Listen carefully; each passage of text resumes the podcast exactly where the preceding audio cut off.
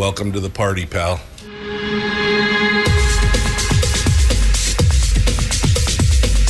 The, the Michael Dukes Show. The greed and the entitlement is astounding to me.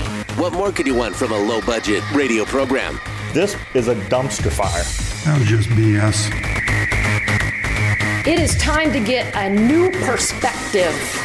We know just what you need, and we've got just the cure. Open wide and prepare for a steaming hot cup of freedom. I just don't fathom it. The Michael Dukes Show, streaming live across the world. Oh, baby. Good morning and welcome to it, the Tuesday edition of The Michael Dukes Show, broadcasting live across the state of Alaska on this, your favorite radio station and or translator, and yes, live around the world on the interwebs as well at michaeldukeshow.com, where you'll pick up the... Uh, where you will pick up the uh, audio only live stream and links to the podcasts and uh, social media links, everything else. Everything else is there on the website at michaeldukeshow.com. Hi, how are you? Welcome to the program.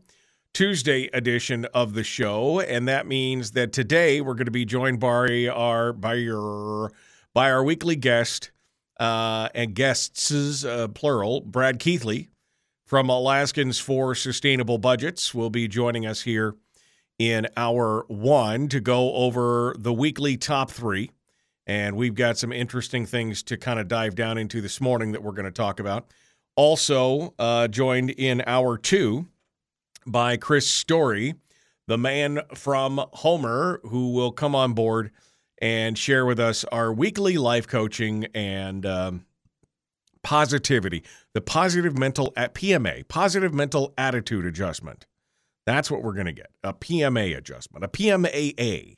That's uh, what Chris does for us every week. And it's one of my favorite sections of the week. I'll, I'll be honest with you. Uh, may not be everybody's cup of tea, but boy, do I need it sometimes. You know, just especially with the constant negativity that we seem to be facing in our daily world and our daily lives. This is that breath of fresh air that you've been looking for every every week. So make sure you stay tuned for that, will you? Um, uh, some of the topics we're going to be covering with uh, Brad Keithley this morning include the entry of Doug Massie into the uh, into the uh, Senate race. Uh, he is running in district what was District E, and is now District. Good Lord, I can't remember the name of the district. They, you know, they switch them just about the time that I've learned them. It only took me ten years to learn all the districts and figure out where pretty much everybody was. And just about the time that I remember them, well, then I can't remember a single. Uh, I can't remember the single um, the the number. So it used to be District E, and now it's District O, uh, where Mike Shower was. Doug Massie is now going to be the challenger in that race. Uh, Brad's going to bring up some interesting points, uh, which I mean, because I've been scratching my head. I mean, I thought, man, Mike Shower's a I mean, he's he's a good cat. He's the he's the one guy that I, you know, that I think. But again, as I've always said, it's always good to have a challenger in these various districts um, because it keeps the uh, it, it keeps the candidates sharp and it uh, brings people to the forefront, reminds them what they need to know. So, uh, anyway, we're going to talk a little bit about that. Then we're going to talk about the uh, recent opinion piece in the ADN, which we'll get to here in a second, talking about this year's PFD uh, from Carl Marrs. Uh, I don't know if it was ghost written by Zach Fields or not, but it sure feels like it. Uh, and then finally, we will uh, dive all the way down into the discussion on what the rest of the potentials candidates look like on this year's ballot. And here's the interesting thing um, Nat Herz over at the uh, ADN actually has got a really good piece um, that I think breaks down these districts in a good way. Um, it uh, it really kind of it, it kind of breaks them down and, and gives you an idea of what uh, to expect in each and every race, and talks a little bit about some of the nail biters and some of the ones that are going to be you know kind of a, a walk away. Uh, so there's a it's if you haven't gotten a chance to go down and take a look at it, it's up on the ADN right now. The um, title of the article is Tight races are expected in dozens of Alaska legislative districts. Here's the breakdown. And he gives a pretty good breakdown. Uh, I think he does. Um, and so it kind of gives you a little bit of insight into some of the people who are running and what they do and, and everything else and where the tight races are going to be, um, including uh, some of the more interesting races that are coming out uh, as well. So uh, you can go take a look at that and uh, get a feel for where everybody's at. Some of the highlights of that include, um, I think, District L, which is the new Eagle River, Chugiak, Peters Creek. That is the um, uh, that is the new Senate district seat, which is going to be battling it out between two former representatives, Ken McCarty and Kelly Merrick. Now, the question is, of course, will Merrick be able to survive her behavior as a representative, where she basically threw the uh, threw the party and her fellow Republicans to the dogs as she joined the uh, democratically led uh, coalition? Um, will that will that have a, uh, a an effect? I mean, I think it would be foolish to say it didn't have an effect since she was censured by the uh, by the party over that. But we'll see what's we'll see what's going on. Uh, look for this race to hinge on Merrick's split from her party and how well it served her district, according to hers. Um, but that's a, definitely an interesting one as well. One of the other ones that I think is going to be very interesting is the Senate District P race in Fairbanks, where Scott Kawasaki won that seat uh, from Pete Kelly just four years ago in a narrow victory. Uh, now, Kawasaki is a bit of a populist. He's been pushing for permanent fund dividends, but he faces a very popular city mayor, Jim Matherly, um, and uh, we'll see how that uh, fares. Now, there are two Republicans in the race, Jim Matherly and Alex Jafre, and that uh, obviously doesn't help when you're splitting off the when you're splitting off the vote in that way.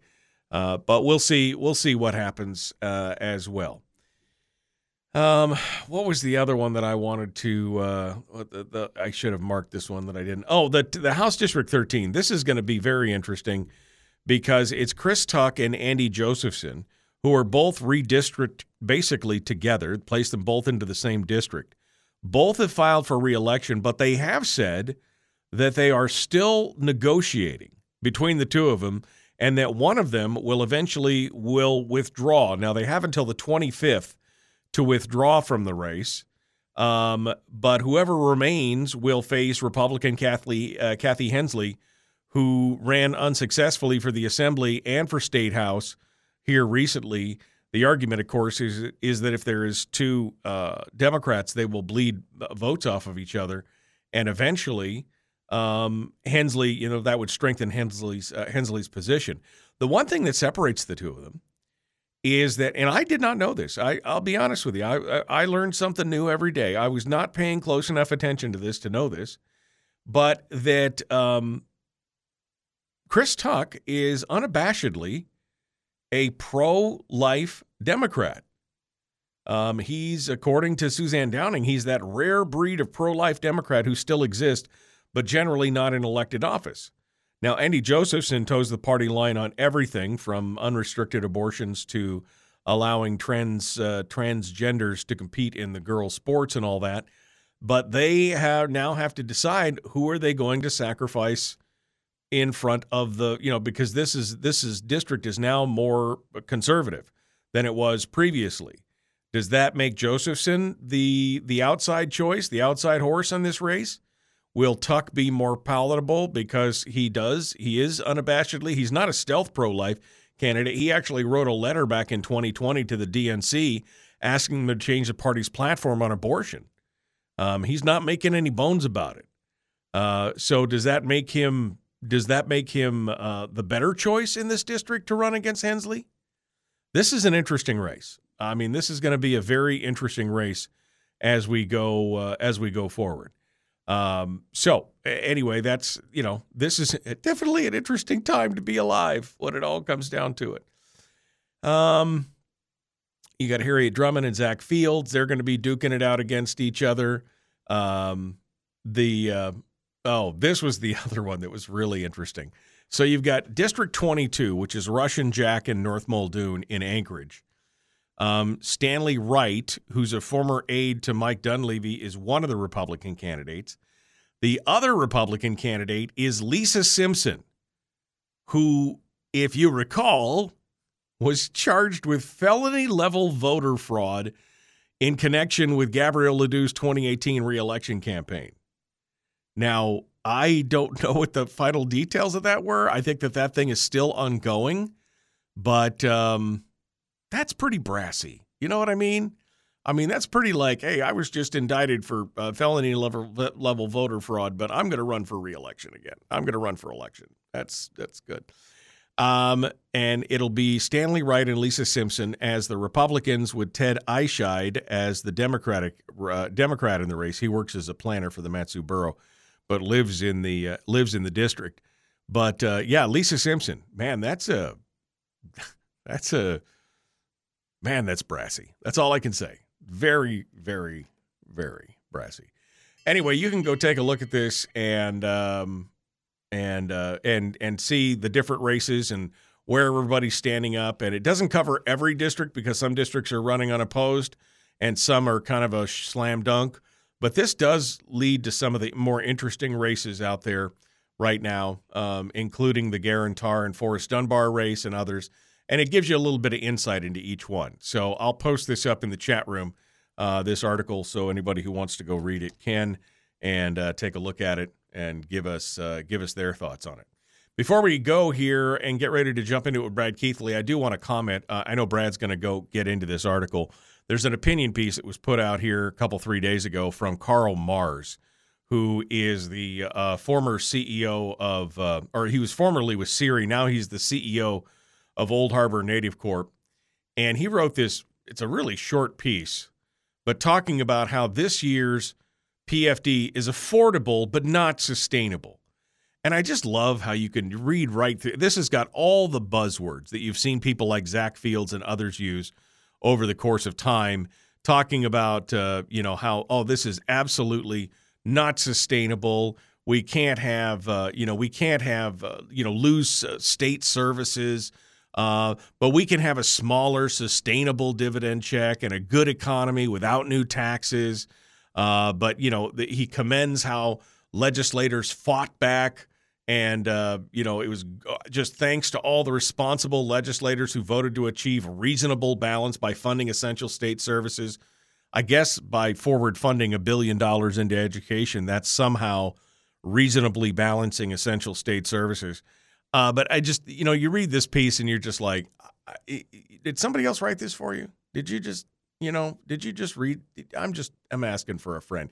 Did you just sign this? Did somebody just said, hey, would you put this in the paper with your name on it? Okay, good.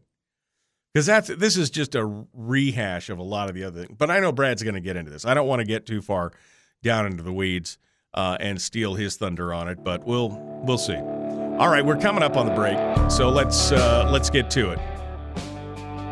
The Michael Duke Show. Common sense, liberty based, free thinking radio on this rainy Tuesday. Yeah, we can we use that rain. Been coming down outside the studio here for a little bit.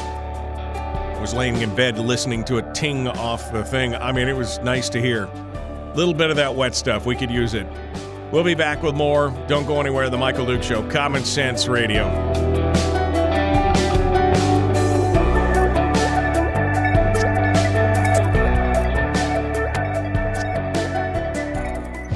If you missed the show, you can listen to it on your time with Dukes on Demand. Oh, and it's free. Like America used to be. Streaming live every weekday morning on Facebook Live and MichaelDukesShow.com. Okay, we're in the break right now. Brad Keithley is going to be joining us here in just a second. Um, just going through. Good morning, good morning, good morning. Touch of rain, apparently out in the hook. There was only a touch of rain. Still raining down here on the uh, Bay uh, and raining all the way across the uh, arm from what I can see, which is good. I mean, we could use a couple good days of rain. I've got no problem with that whatsoever. Uh, all right, let's. Um, I guess let me just get ahead of the power curve here. I don't want to. I hate it when I leave it to the last second. I've done that a few times, and it just no sense in doing that. Let's get uh, Brad Keithley on the phone, and we will get started from there. I washed my car yesterday. You're welcome. Thank you, Angie. Thank you for taking one for the team. We needed that for sure. Um, all right. What the heck? Come on, give me the where's my All right, I'm just going to we're just going to do that. Open it. There we go. Wow. It was just taking its sweet time. We're going to uh, join. There we go. Join, join without, join without. There we go. All right, now we're ready to uh, connect with Brad Keithley. So we'll get him on the horn here and be ready to go here in just a hot minute. And uh, we'll get uh, the connections tested and everything else. All right. Uh, Lisa with uh, join with computer. Oh, look at you! You're out in some Uh, Lisa undisclosed with, uh, location. Oh, look at you. Yeah, I'm visiting my mother for a couple of weeks, so uh, sitting out on her porch. That's not a it's not a bad view, my friend. Not a bad view as well. Uh, all right, so Brad Keithley is with us, and you're uh, you're all ready to go this morning. I am. We may have a few birds in the background here. I just noticed, but That's okay. Sometimes I'm I sometimes I hear your dog's collar in the background too. It makes me miss my dog. So it's uh, uh or maybe it's your cat. Whatever it is, I hear a tingle tingle of a collar uh, from some animal uh, in the background, and it just makes me miss my dog. So uh, it's all good. Uh, you want to hold on just a second, Brad? I'll be right back to you. yep, yep.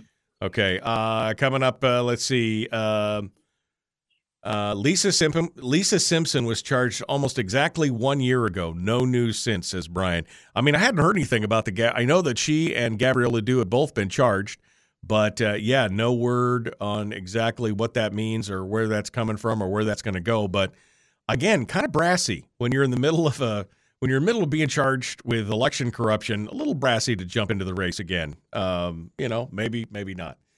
Um, let me go back through here. Town hall meeting Thursday, 6:30 to 9 in Wasilla at Iditapark. Kirkman, Eastman, and conservative reps and senators be there. Okay. Um, it's teasing rain in Soldotna should start any minute. Well, if it's like here, it's probably moving a little bit south, and it rained all night um, around my house, uh, which is good. Again, we need it. We we need a couple, three good, solid days of Juneau style rain is what we need uh, just to keep the wildfires down because it's so nasty out there.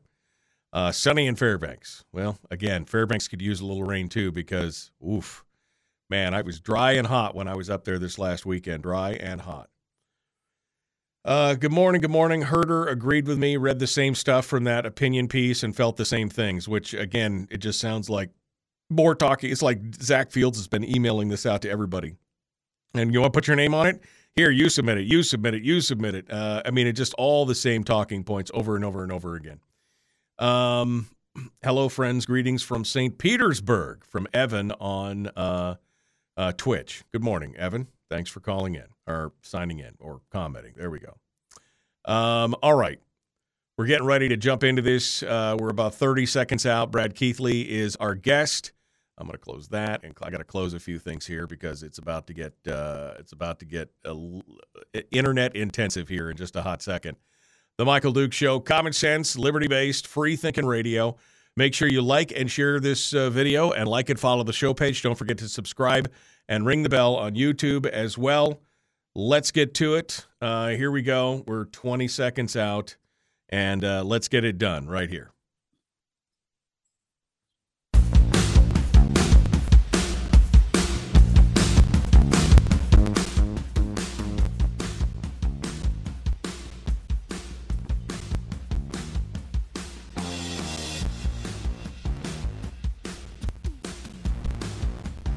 All right, continuing now, getting things ready. It is uh, that Tuesday show where we do uh, the weekly top three with our friend Brad Keithley from Alaskans for Sustainable Budgets. He joins me now from a beautiful location with uh, visiting his mom somewhere, and it is uh, obviously green and beautiful and bright.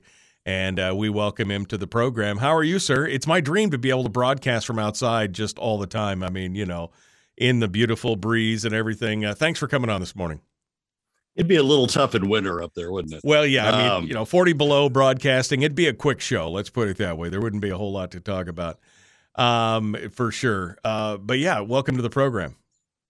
Thank you. Thank you. How are you doing? Uh, You know what? It's it's again a little rainy here today. We need it. Like I said, was saying during the break, we could use um, we could use a, a couple solid days of rain just to tamp things down a little bit. But we'll see where this leads us. Brad, let's talk. Uh, let's start th- start things off here this morning. Uh, this opinion piece from Carl Marrs um, uh, was No, no, we're we're we're going to start with Doug Massie. Oh, we're going to start with Doug Massie. You're right. I'm sorry. I apologize. I jumped the gun on that. I'm I'm just so agitated by this thing. I start wanted to go right to number two. All right. Well, let's talk about the race with Doug Massie, um, uh, who is jumping into Showers District, which I think is weird because I think Shower is pretty much universally loved by most of his uh, most of his uh, uh, uh, you know folks in his district, most of the voters in his district, and he's been doing a really good job. And yet, all of a sudden, Doug Massie felt compelled to quit his job as a fish and wildlife uh, uh, guy and uh, and jump into this race. And the more that I look at his positions and the people who support him, the more I start to wonder how much of this is an attack by Republicans who are definitely pro-government Republicans. What what do you say? Oh, I think this is the pushback of the Jim Jansens and the others in the top 20%. You know, we've talked a lot about getting conservatives to run against uh, pro government uh, uh, representatives. I think Right. this is the pro government uh, uh, crowd uh, uh, pushing back and, and running against conservatives. And, and Doug Massie strikes me a lot like a Click Bishop candidate. You remember that uh, before Click uh, joined the Senate, he had been commissioner of labor in um, uh, Sarah Palin's administration, Right. uh, and then and then resigned from that, retired from that, whatever, and uh, ran against uh, or ran for uh, for the Senate up in Fairbanks, and has turned out, you know, ran as a conservative, and you know, I'm with you and all that sort of stuff, and then turned out to be a pro-government um, uh, Republican. Uh, Doug Massie strikes me has all the same characteristics. Massie is, you know, has been in government, uh, state government um, is now stepping out of state government, is supported uh, by at least one union, the uh, uh, the the, the uh, uh, law enforcement uh, uh, union. You can see that uh, when you look at his uh, at his uh, uh, supporters on on his website. And that, but the thing that really tied it all together for me was looking at uh, Massie's website, which went up uh, on the day that uh, that he announced Right. uh, and and to his credit, I suppose, has a, has some position stated on uh, on on key issues, and the and the one that I immediately went to to check to see what was going on was the permanent fund, and here is his stated position on the permanent fund. I support the largest dividend Alaska can responsibly and sustainably afford. And that you know you it's indistinguishable from clicks right. Um, right. you know it, it- when you see the word afford i support the one that we can afford uh, you know you have uh, natasha von imhof click bishop bert stedman leftover uh, leftover pfd uh, advocate so what i think they're trying to do uh, the the pro-government republicans what i think they're trying to do is go out and get you know the alaska equivalent of a four-star general uh, just like you know the they they got click to run the Alaska equivalent of a four-star general who's going to say a lot of things about being conservative and against taxes and you know keep spending. His position on fiscal responsibility for example is i will work to limit responsibly manage state spending. We must live within our means. So he'll they'll get somebody who will say those things but when push uh, you know the, the, the alaska equivalent of a four-star general but when push comes to shove uh, they're going to be you know pro-government pro-union uh, uh, uh, uh, leftover uh, PFD Right. uh, advocates.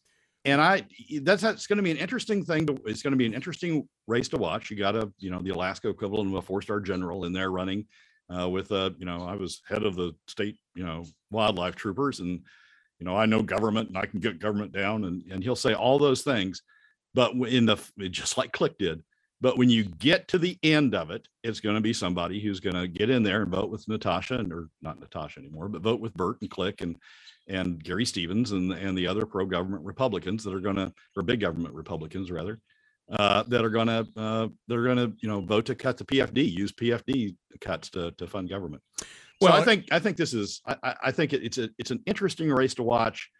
I think if Shower just holds his stuff together and you know and points out who this guy is and what his positions are, that it'll be Shower's race to win in that district. Uh, but it's a it's an interesting pushback by the uh, right by the by the big government Republicans, the Jim Jansen Republicans. Well, and it was interesting because I'm reading through the issues on his page, and I hadn't even gotten to the permanent fund, and I had already pegged him because you hit it on that first uh, first uh, point of fiscal responsibility. He says, "I'll work to limit and responsibly manage state spending. We must live within our means." I do not support unnecessary taxation. You can already see him taking the position of we don't want to trade the dividend for taxation. He was already basically setting up that argument to me, that was the first red flag right there, uh, uh, right there in the beginning. And then, of course, you get into the discussion of you know fully supporting and fully funding public safety and and a dividend that's responsible, sustainable, and what we can afford, the leftover dividend. Um, and uh, you know, and more. This looks exactly to me very much like that, like you said, the pro-government spend Republican position. And it again, it, it makes me shake my head. I mean, what's the point? Were people were they so offended by the things that Shower did, which was basically just state the truth as he saw it and fight for the fully funded dividend? That this is what they are going to throw against him, which I think is going to be a futile effort. Like you said, I think it's his race to lose. If, if I mean he's he's I think he's definitely got the upper hand here, but this is where they're gonna they're gonna waste that that uh, capital. Well, they're going to try. I mean, the Alaska equivalent of a four star general. You got a guy who's willing to run. You got him backed by the unions. You know, the unions are, are going to say, you know, we're going to be behind you, just like they've been by, behind Click. Um, go out there. You know, you, you got a got a nice haircut. You're going to be able to tell a nice story. You know, put on your Copper River Fleece uh, uh, jacket and uh, and go out there and tell them, you know, you're you're you're a conservative guy, uh, and you, you know how to run for government. In the Nat Herz article that you that you referenced. Uh, uh, Bishop or Massie was saying um, that you know he he, he he he's like Shower in the sense that he's conservative, but he can get along with people. Uh, and Shower, you know, leaving the inference that Shower is somebody who can't get along with people. Right. He's so, going to be more. Um, he's going to be more collaborative in his efforts rather than divisive, which is the implication. He's going to be divisive in his. I just think that's I, I mean, you got Jim Jansen, you got you got people, you got the conservative or the the the, the pro government, big government Republicans out there who are pushing back and saying, uh, you know, we're going to run this guy. We got it, he's got an attractive resume. He's going to be able to say he's conservative. He's served in the Dunleavy administration after all, uh, and uh, and you know he's he's he's you know wildlife troopers. You know what could be more uh, Alaskan than that? Uh, he's been the head of wildlife troopers. I mean, you're gonna you're gonna have a you're gonna have a resume, just like Click did. Um, but you know, when you when you strip all that away and look at his positions and look how the guy's going to vote, says he's going to vote once he gets to the. I mean, he's not even hiding it, right? He's not even saying that that you know I'm I support. Uh, uh, you know the traditional dividend or i support a pomv 50-50 or he's not even saying that i mean he's he's telling you he's using the word afford and so you know from the outset what he's going to do. Um, when you strip all when you strip all the four star general stuff away, uh, you've got somebody who's just going to be another click bishop. So it's um it's, it's going to be an interesting race, but I people need to fight. This is this is a good takeoff for the fact that people need to dig down into the positions that these people are taking. There's going to be other places where you're going to look like you're going to have, you know, a, a pro conservative four star general very, you know, a, a, a rah rah guy for your side uh, running in the race. But when you look through the positions, when you ask the hard questions, uh, uh, they're going to, and you strip all that away, you're going to see uh, when they show up down in Juneau what they're what they're actually going to be like. And that's, you know, and, and Massie's telling you from the beginning. He's not right, even, right. He, he's not even trying to hide it. He's telling you from the beginning uh, uh, what he's going to be. Yep, uh, they say in the in the article uh, from Nat Herz, Shower has solid conservative bona fides, but has frequently clashed with members of his Republican majority over their more moderate positions. I, I, mean, yeah, I guess that's that's how you look at it. You know, again, translate that into again pro government, crony capitalism. And you mentioned Jim Jansen a couple times. For those of you who don't know, Jim Jansen is the CEO of Lynden uh, Transport, one of the big companies that was throwing huge amounts of money over the years on the fight against the PFD and other things. So again, you could see that crony capitalism mentality with the GCIs and the Lyndens and other companies throwing money to prevent Alaskans from getting their PFD so that there's more government money to spend on these private contracts with these different companies, right? Well, there's more government there's more government money to spend on these contracts, but they don't have to pay for it. Right. Because it's coming out because they're in the top 20%, they, they pay a trivial amount uh, of their income toward government. Uh, they shove the costs off on middle and lower income Alaska families. So it's it's a double whammy, right? They get the government contracts, they get the benefit of of of big government spending, but they don't have to pay for it by using PFD cuts to shove it down, shove it off on middle and lower income Alaska families. So yeah, I, I, you know it. I will. I, I would not be surprised uh, Jim Jansen, uh, by the way, is one of the one of the founders of Keep Alaska Competitive, that also pushes back on any changes to oil taxes. Not even, you know, let's not even discuss maybe updating oil taxes for the for the 2017 income tax or income tax act that that changed corporate taxes and and should have increased Alaska's share.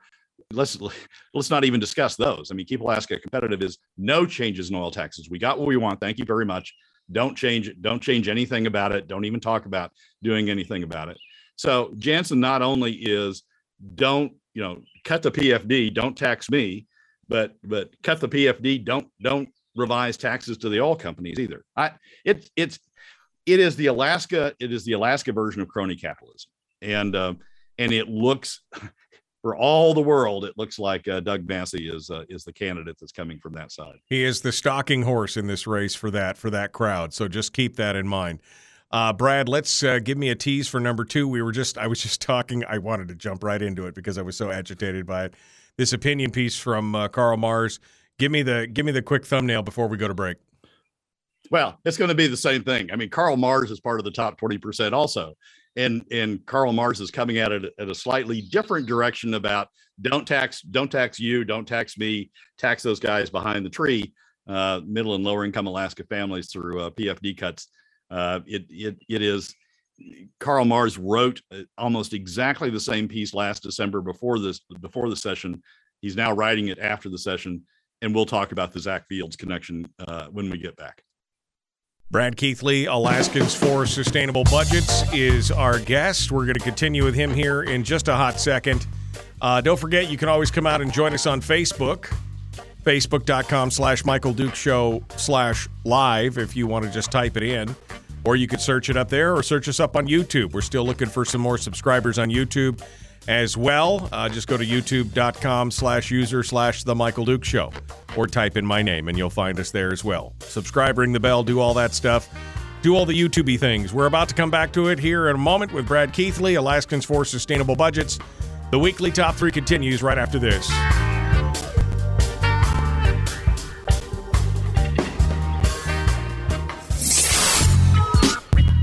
What is that? Common sense. Regularly heard on American radio. Mike, Mike, Michael Duke Show. Radio.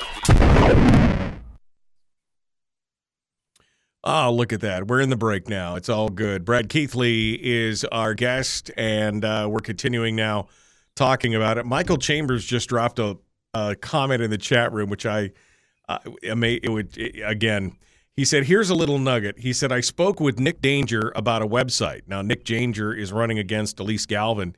Um, and I've been making jokes about how Nick Danger that he's missing he's missing out if his campaign if his campaign theme song isn't Danger Zone.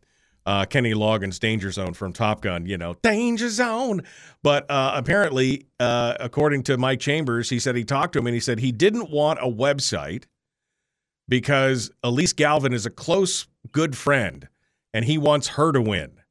It's not a great Republican. I mean, Nick Danger is supposed to be a Republican, and he wants Alyse Galvin to win. Which, uh, yeah, I guess. Oof, what a hot mess that is. Uh, anyway, thank you for the insight on that, Mike. Um, uh, anyway, Brad, um, I guess let me just let me recycle my thoughts on this Doug Massie thing. I just find it so interesting that there are a group of Republicans who are so hell bent on growing and and on maintaining and growing the spend in state government that they they seem to have fallen so far off of the principles of what people would assume the Republican label would mean for them. And I just I can't wrap my brain. I mean, what it really has become is it's more about greed. It, it's really about the worst parts of capitalism in that regard. Again, the crony capitalism aspects of it, because it is, oh, we want all these things, but we don't want to have to pay for it, and we'll make government do it because government can take everything at the point of a gun and do all this kind of stuff. It really is. I mean, it's really disheartening. Well, yeah. I mean, it's you got it in every state, though. I mean, sometimes it shows up as Democrats. It one thing one thing I've come to to, to learn about Alaska or think about Alaska, um, uh, particularly with respect to the PFD issue, is it's not Republican and Democrat. It is it is big government. I don't want to pay for it versus small government. We ought to let the people have a part of of their their of the state's resource wealth directly. That's the division, and and you find R's on on both sides of that issue. You find D's on both sides of the issue, um, and that's really that's really the dividing line. So you know, people adopt the R because Alaska is largely red, votes for uh, uh, uh, Republican uh, uh, presidential candidates, votes for Republican gubernatorial candidates. So they they want that R behind the name, so people will think they're conservative. People will think they're in alignment uh, with what uh with what voters believe. When when push comes to shove, they aren't there. I mean, Gary Stevens in any other state, Gary Stevens would be a Democrat. In right. any other state, Click Bishop uh, would be a Democrat. But in Alaska, they call themselves R's in order to Republicans, in order to, you know, align themselves with that part of the electorate that's just looking for the the letter behind the name. Uh, but but when you get to the substance, they are uh, they are the big government, but I don't want to pay for it uh, crowd that you see uh, that you see in every other state. And it is a function. I agree with Rob Myers on YouTube, who said it's been a, a function. Alaska's been full of big government Republicans ever since we've had a large amount of oil money to spread around and built businesses on that principle.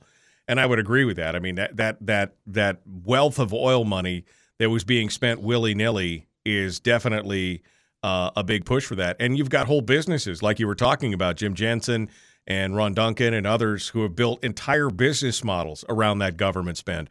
Of course, they don't want to. They don't want to disrupt the government spend. Of course, they don't want to add more oil taxes uh, and and you know change the structure at all when things change because it would rock their boat, and they don't want to do that. Yeah, and and now that we've gotten to the point where oil, I mean, where government has grown so big that oil can't pay for it anymore, they they want to find somebody else to pay for it. Right. So the PFD you know, taxing middle and lower income Alaska families by cutting the PFD is just, you know, one more one more effort to to maintain big government, to maintain the government contracts, uh, maintain the government spend, but they don't have to pay for it. It it is, I mean, it, it is it in every step of the way, it's the same thing as when we had oil, except now instead of doing it on the on the on the backs of oil revenues, they're going to do it on the backs of middle and lower income Alaska families by taking their money uh, to uh, to continue to sustain government. There's also Massie also has some interesting uh, supporters um, as well. Some of his endorsements uh, have been very interesting. So we're going to watch that um, as we go through and and see what it looks like. But yeah, I'm. I'm very concerned about where this is going in the long run, and I, I think Shower's. I think it's his race to uh, to uh, to take for sure. But uh, it shows the it, to me it shows the desperation of these people. Uh, they understand who the real threat is, and they're going to try and throw something against that. Uh, we got about 20 seconds here. We're gonna we're gonna rejoin uh, uh, the radio. Brad Keithley is our guest. Alaskans for Sustainable Budgets. Again, please, folks, if you would like and share the show page, like and follow.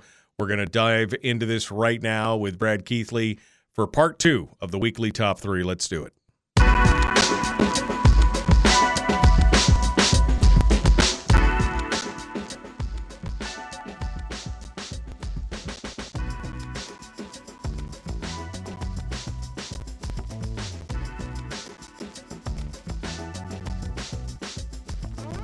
All right, we're back now. Brad Keithley, Alaskans for Sustainable Budgets, is our guest. We're talking about the uh, weekly top three, and uh, we're uh, into number two, which is the opinion piece from Carl Marrs, which is a lot of uh, recycled word salad that we've seen in the past, and uh, more of the same. Like I said, it could have been written off of a floor speech from Zach Fields. Uh, Brad, your thoughts on this? Well, it, there's a theme here. The, the the title of Marrs's piece is this year's PFD is affordable, but not sustainable. And by by that he means it's not affordable uh, in future years when oil revenues uh, uh, go back down uh, are anticipated to go back down. I mean that's what the futures market is telling us, and that's what the production forecasts are telling us. As oil revenues go back down, uh, uh, this is a signal, or this is this is an indication that that they believe they're going to go in and uh, and, and need to raid uh, the PFD again to continue to pay uh, continue to pay for government. Marrs is another one of those top 20%, you know, business leaders uh, who is out there opining that uh, you know the PFD eh, that's really meant for government. We just we temporarily gave it to people as dividends, but you know government's entitled to go grab it and uh, and sort of like your you know stockbroker is entitled to go grab your money whenever he wants to. Uh, the government's entitled to go grab it to uh, continue to pay uh, continue to pay for government. And um, and and it's a it, it's the it's the top 20 10, top 20% opinion piece that comes out you know periodically every six weeks or so. Sometimes jim jansen puts his name to it. Sometimes Carl Marrs puts his names to it. Uh, but it's but it's the continuous uh, sort of uh, we can't afford the PFD, and so we need to, uh, and so we're going to need to cut it. Just get just get used to it.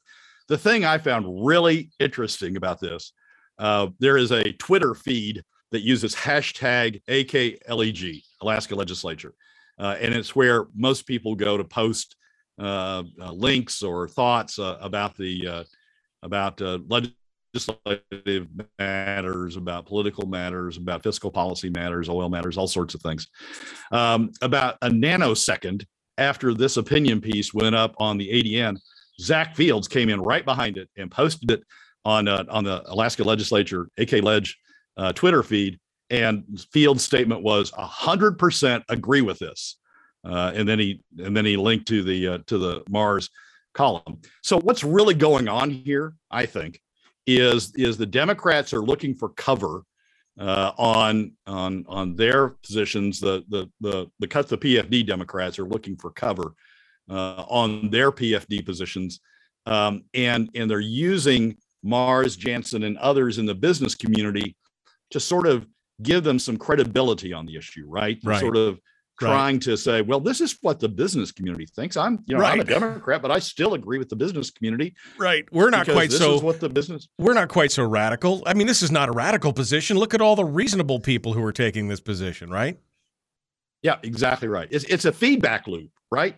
It's the top 20, it's it's the it's the Democrats saying we want to continue to spend and and we're willing to to let you off the hook as long as you, the top 20% off the hook, as long as you as long as you allow us to continue to use the PFD to continue big government spending, but you got to back us up on this, say the Democrats. And so the business community comes in and says, hey, you know, the PFD is not affordable, not sustainable.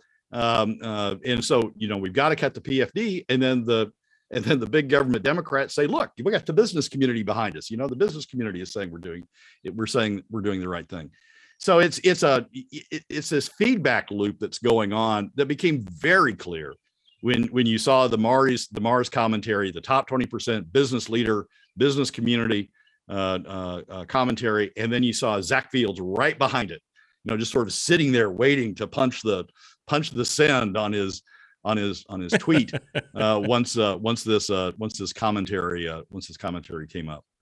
Yeah, no, it's definitely interesting. And I think it also points to the fact that we may need to get a little bit better organized on the pro PFD side, the pro smaller government side, uh, in getting our opinion pieces out there as well and having more of that out there. We need to show that there is bipartisan and uh, unified support for smaller, more limited government and for a full PFD as well. I guess there's some lessons to be learned there. I, will say one thing. What what this really taught me, you know, some people are taking the position that there's that there's not a difference between Harriet Drummond and Zach Fields. Um, in in in their in their face off uh, in the for the House race in that district. They both got combined into into a single House district by redistricting. They're running against each other, both incumbents. It's sort of like Geran Tarr and and Forrest Dunbar, right? There is a difference. Geran Tarr, it, liberal, progressive on a lot of issues, but she's more or less been there on the PFD issue. Occasionally wanders away, but more or less be that has been there on the PFD issue. Dunbar, the times I've seen him talk about the PFD is just perfectly fine cutting cutting the PFD. So there is a difference in that district between Geran Tarr and Forrest and, and Forrest Dunbar. And actually, that's the district I live in. So I, I will I will be making a vote uh, based upon uh, based upon that. Um, and then you look over and then you look over at Harriet Drummond and Zach Fields, and there's actually a difference there. I mean, Harriet Harriet's not been a staunch supporter of the PFD, but she's certainly not been out in front of you know justifying PFD cuts and and doing this feedback loop with uh, with business Republicans to try to rationalize uh, what they're doing. So I think I think that tells us even in uh, even in districts where that, that are that are predominantly Democrat districts where there's Democrat on Democrat uh, uh, uh, running. Uh, to be careful and look for their position on the PFD because you're going to be able to see some differences, I think, uh, yeah, uh, between the Democrats on those issues. Brad Keithley, Alaskans for Sustainable Budgets, is our guest. We're finishing up with number two. Let's move on to number three, Brad, which is uh, basically a look at uh, the candidates for the coming year. I mean, who who who you know what are, what what are we seeing and what do you need to be looking at? Uh, Nat Herz, as I said, has a pretty good breakdown of the different races and everything else. What's your take on the field as it sits right now? Well, I'm going to be looking at candidates, uh, looking through their websites, listening to their positions, uh, and I'm going to be listening for their position on the PFD because I think that is, I think that's where the rubber meets the road in terms of whether you're looking out for middle and lower income Alaska families or you're part of this you know crony capital uh, society that we've built up in this state. And I think a good a good place to look for for their position is uh, whether how they react to the fiscal policy working group uh, proposal that was put forward uh, uh last year by some of the most conservative legislators uh, in the uh, Alaska legislature and some of the most progressive legislators in the in the Alaska legislature. And I think that fiscal policy working group is a is a good. It, it wasn't it wasn't used this last session, but I think it's a good starting point for for coming together on a on a fiscal policy uh, that that uh, that can set a, a, a good way forward uh, way forward for the state. It talks about a POMV 50-50. It talks about constitutionalizing uh, 50-50. And I think that really sets, I think that's a really solid foundation to to set for going forward um, uh, it's it. Mike Shower was part of, uh, and I and I has spoken highly of uh, of the outcome of the fiscal policy working group. The recommendations made. Shelley Hughes uh, was uh, was part of that group, and others. And so I think that's I think that's a really good foundation. I'm going to be looking for candidates that say, look, we've got to we've got to come to a resolution on this issue. We can't move Alaska forward until we have a resolution on fiscal policy. I'm going to support, I'm looking for a candidate that's going to say, I'm going to support the, the, the outcome of the fiscal policy working group, and I'm going to work to adopt that and to enact that uh, in coming uh, legislatures. And remember, part of that is to constitutionalize POMV 5050. So, you know, if Doug Massie had said that, uh, we would have had a whole different conversation at the beginning. Uh, but that's not what he said. I mean, he, he said he's for an affordable PFD, which is, you know, way off to, to one side. Of whatever's left over, essentially. Right but but but but candidates that I think uh, uh, I think merit uh, close evaluation and support going forward are those that are going to talk about uh, supporting the the outcome of the fiscal policy working group. And again, just to be clear, part of that fiscal policy working group includes solutions that include just for the people in the chat room. Uh, not only uh, reevaluation, not only cuts to government, but also re- reevaluation of the oil taxation structure and some sales taxes. It's a, it's a holistic approach, right? It's a little bit of everything. It is. I mean, it, it does. It talks about explicitly talks about uh, spending or cuts in government spending. It explicitly talks about POMV 50-50 on the PFD. It explicitly talks about constitutionalizing uh, POMV 50-50, and then it talks about some uh, substitute revenue sources to fill in the, the, the remaining gaps between what government spending is and what uh, and and and the revenues provided by uh, existing oil taxes and uh, uh, uh or traditional revenue sources and uh, and what's and and the other 50% of the POMV after you take out after you take out the dividend. And those other taxes can come in the form of oil taxes or they can come in the form of of, of individual taxes like the PFD cuts have been uh, are an individual tax. Um, so it's it, it doesn't it's not you know it doesn't say raise oil taxes by two percent or it doesn't right. have any particulars in it uh, that that tie people's hands, but it is the general philosophy of a, some government spending cuts tying down uh, uh, the PFD at POMV 5050, which involves, frankly, some cuts uh, in the PFD, and then some new revenues or some substitute revenue sources to uh, to fill in the gap. And and it's a it's a little bit of everything uh, to get to a solution that uh, that then can we can lock in on and uh, and go forward from there. So basically, the questions we should be asking these new candidates should revolve around all the aspects of the fiscal policy working group plan, and that would give us a better uh, that would give us a, a little bit of a better uh, look at where they stand on most, uh, if not all, of these issues. Brad Keithley, final thoughts here. Last thirty seconds. Well, I think it's more than just the. I think I think the question is, do you support the fiscal policy working group, the outcome of the fiscal policy working group, and the recommendations? And and hopefully the answer to that's yes. That's the starting point for me for a candidate. Okay. Brad, thank you so much. We appreciate it. We will uh, talk with you again soon. Thanks for being part of the show. Thanks for having me, Michael. Folks, we're out of time for this segment. Hour two is dead ahead. We're going to have some open line, then Chris Story uh, we'll continue in just a moment. The Michael Duke Show. Common sense, liberty based, free thinking radio.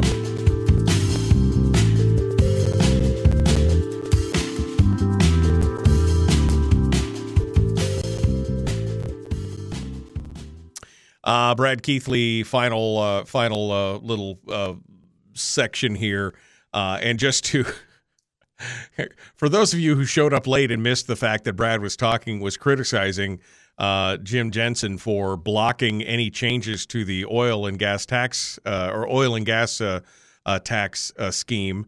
Harold's in the chat room criticizing you for not talking about you know changing the tax. Uh, you missed that, Harold. He was talking about that earlier, and of course, again, that's part of the fiscal policy working group is a plan. And in fact, the number that he, the number that I think was dialed in there, is somewhere in the 200 to 300 million dollar range for new taxation to come out of oil uh, plus, again, uh, something commensurate coming out of the private sector with some form of tax as well. But again, it's all on the table at this point. Everything's on the table. Yeah, exactly right. Um, uh, there are, I mean, people have talked about $400 million coming from oil. The, the total new revenues uh, that the fiscal policy working group uh, outlined was 500 to 700 million dollars in uh, in new revenues. That was based upon the revenue forecast uh, at the time the working group was was uh, was was trying to come together. Uh, the revenue forecast has changed. Uh, that likely would change the need for uh, additional revenues. Uh, oil could take up a big a big chunk of that, updating the oil tax code. But the point is, I mean, the point is, you've got candidates out there like Doug Massie, who are going to be you know Jim Jansen Republicans, big government Republicans, uh, who are going to say, let's take it out of the PFD. We don't need to tax anybody else. Let's just take it out of the PFD. It's you know free government money, and uh, and we'll just use it for good things that uh, that, that we the 60 down in uh, down in Juneau, the 60 plus one down in Juneau, decide we're going to use it for, uh, and and we don't need to tax anybody. That's that's what that's what uh, Massie's going to say. So, uh, you know, you, have got to find people who are willing to to recognize that not the right solution that that just pushes the burden back on uh, middle and lower income alaska families and that the right solution is one that spreads the burden out. And by spreading the burden out makes the burden on any given individual or any given industry relatively small. And and gives everybody skin in the game so that again all of a sudden that top 20% when they have to start forking out money for these big pro government uh, all this big government spend all of a sudden they'll be like whoa whoa whoa whoa wait a second uh, it's going to cost me that much maybe we shouldn't be yeah, spending exactly. that much exactly um, yep. and, and again this is uh, this again is uh, the biggest problem with this whole situation is is that uh, you know they want to avoid all of those things. They don't want to. They don't want to see any of it. And the problem, of course, is they've, built all these businesses. And I've said this many times before, but I'll say it again. When you've built an entire business model around the government spend, uh, I mean, how private sector are you really when that's what you've built it on? And you spend millions of dollars trying to sway the public interest for it in the other direction for more government spending. How much of a small business or a private sector business are you really? The big ones are probably doing just fine. It, somebody said earlier, I think it was Kevin McCabe said earlier, something about the small business people are probably feeling it in the uh, in a whole different way. The small businesses who don't have these huge government contracts are probably feeling it in a small way, Brad. Yeah, exactly right. And that's, you know, it, ISER's study, ISER's uh, 2016 study of the PFD found that, or found the, the various fiscal solutions that of all of the solutions, taking the PFD was the hardest on Alaska business, the hardest on uh, overall employment, the hardest on uh, overall income, uh, because Alaskans, by and large, plow that money back into uh, back into Alaska and into uh, Alaska businesses. Uh, but it's not. The difference is individual Alaskans decide where to spend that money, as opposed to keeping it in government and then allowing the 60 plus one to decide where that where that money goes. Right. And and and you know you get the Jim Jansens and the and the and the the the the, the GCIs. They don't want the 60 the, they don't want Alaskans Alaskan individuals deciding where to put that money.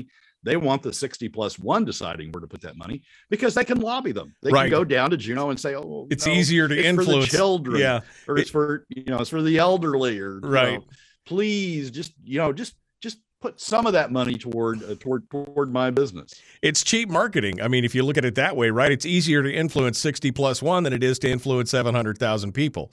So they can do it all. It gets it concentrates their power in that regard.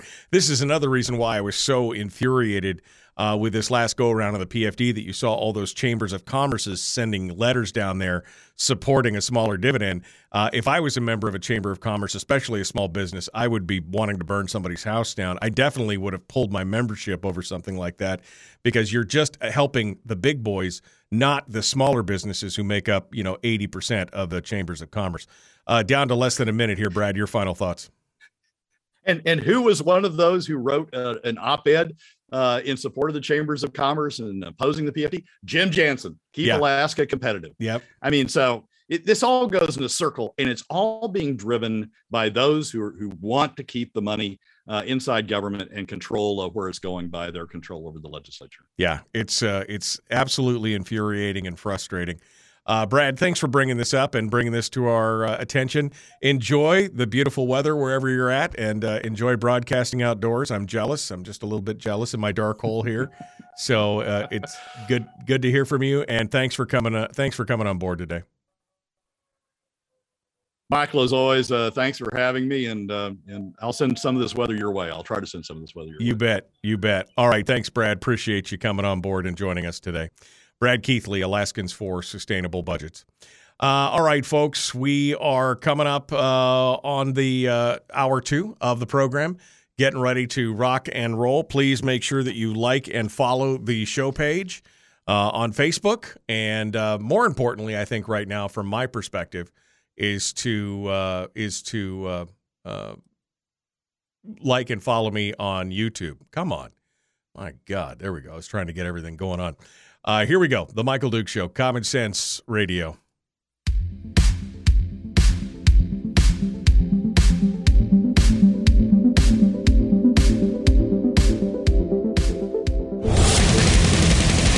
Whoa, buddy. Put that thing back in its holster. We haven't gone anywhere.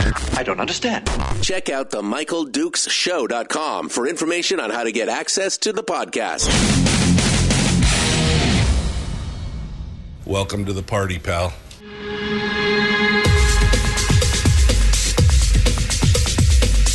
The, the Michael Dukes Show. The greed and the entitlement is astounding to me. What more could you want from a low budget radio program? This is a dumpster fire. That was just BS. It is time to get a new perspective We know just what you need, and we've got just the cure. Open wide and prepare for a steaming hot cup of freedom. I just don't fathom it. The Michael Dukes Show, streaming live across the world. Across the world on the interwebs at michaeldukeshow.com and across the state of Alaska on this your favorite radio station and or translator it is hour 2 of the Michael Duke show. Hi, how are you? Thanks for coming on board and joining us. Uh, definitely an interesting conversation this morning with Brad Keithley from Alaskans for Sustainable Budgets, talking specifically about what he's going to be looking for in candidates coming forward. The field is set, and uh, we're about to have a very, very interesting. Um, we're about to have a very, very interesting election season.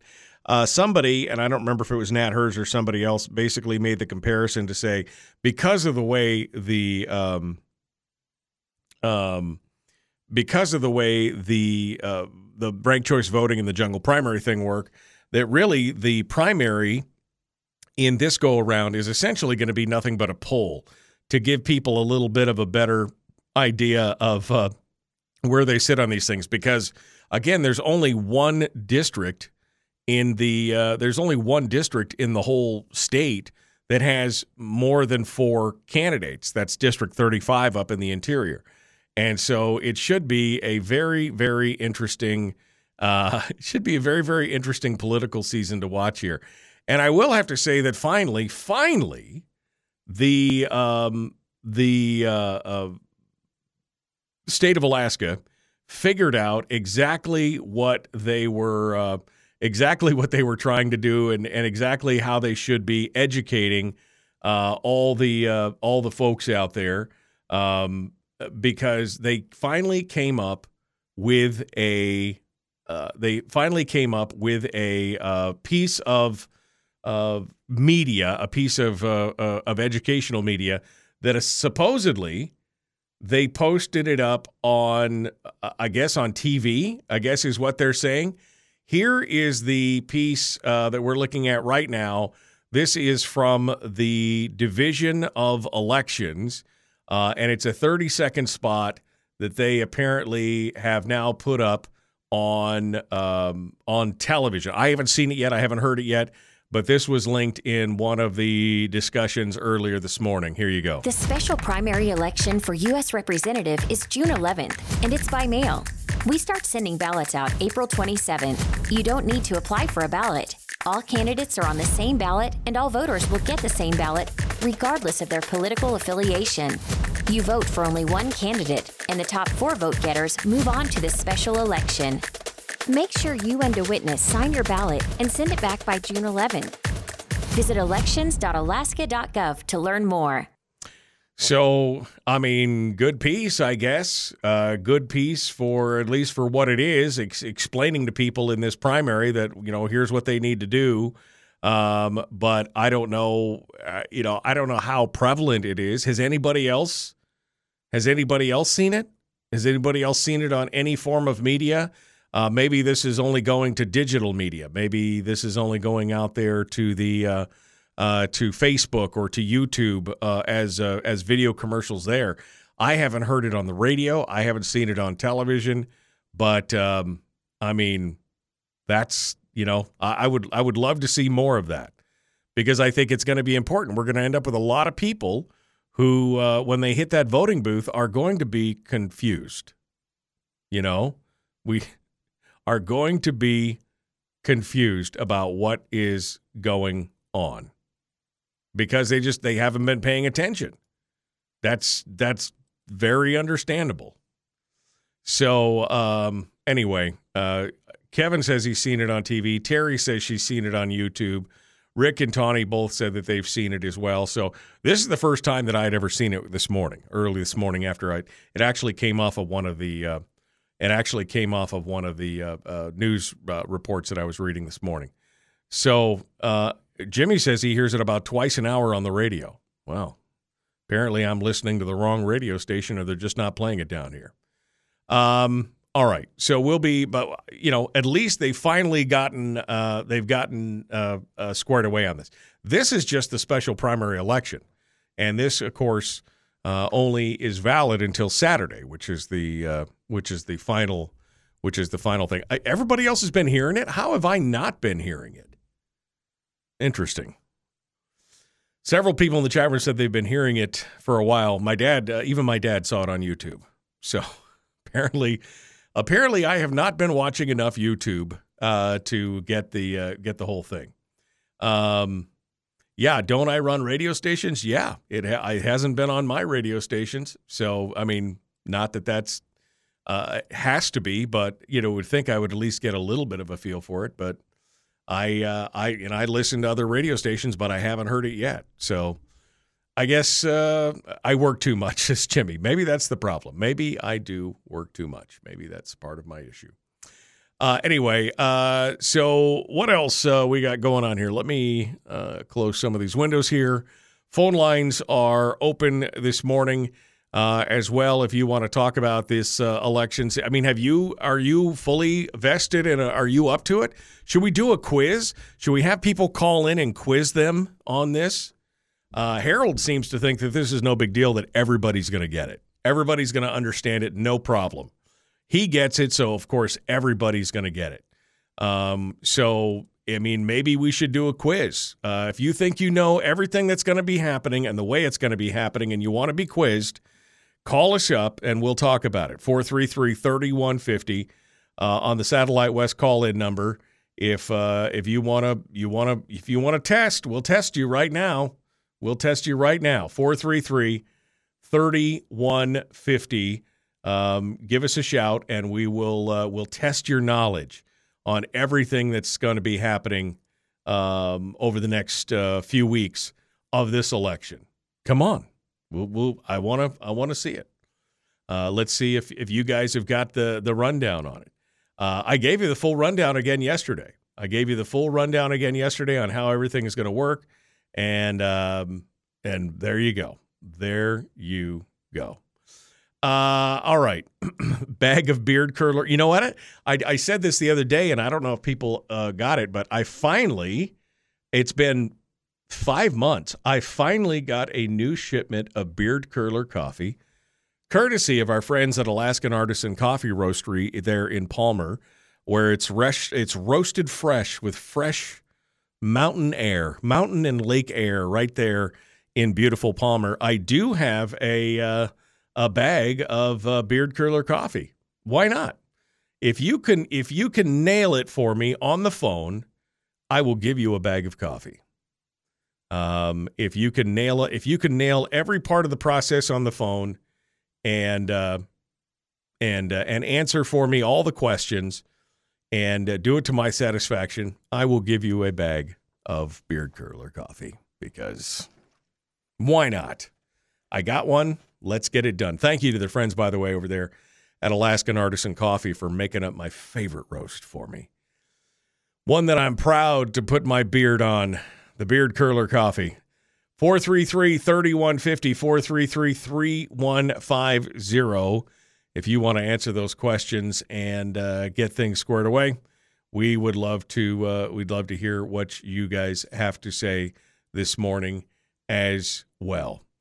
Um, again, a couple of the interesting uh, things that came out uh, of this discussion was the race for House District 13, and we mentioned this. Um, we mentioned this earlier in the last segment, but it was something that I had not picked up on earlier.